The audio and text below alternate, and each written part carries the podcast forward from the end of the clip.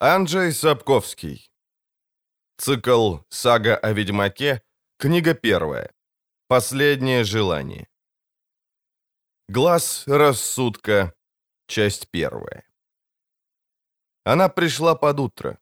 Вошла осторожно, тихо, бесшумно ступая, плывя по комнате словно призрак, привидение. А единственным звуком, выдававшим ее движение, был шорох накидки, прикасавшийся к голому телу. Однако именно этот исчезающий тихий, едва уловимый шелест разбудил ведьмака, а может, только вырвал из полусна, в котором он мерно колыхался, словно погруженный в бездонную топь, висящий между дном и поверхностью спокойного моря, среди легонько извивающихся нитей водорослей. Он не пошевелился, даже не дрогнул. Девушка подпорхнула ближе, сбросила накидку, медленно, нерешительно оперлась коленом о край ложа.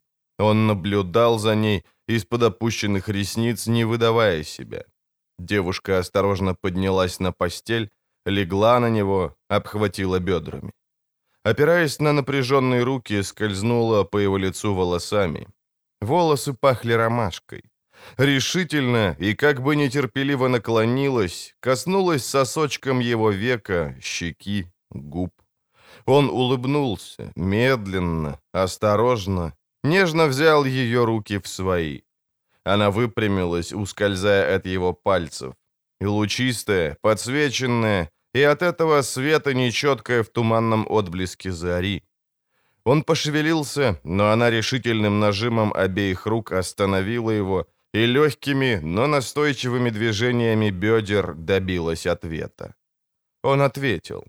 Она уже не избегала его рук, откинула голову, встряхнула волосами. Ее кожа была холодной и поразительно гладкой.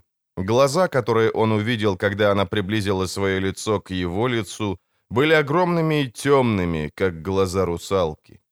Покачиваясь, он утонул в ромашковом море, а оно взбурлило и зашумело, потеряв покой.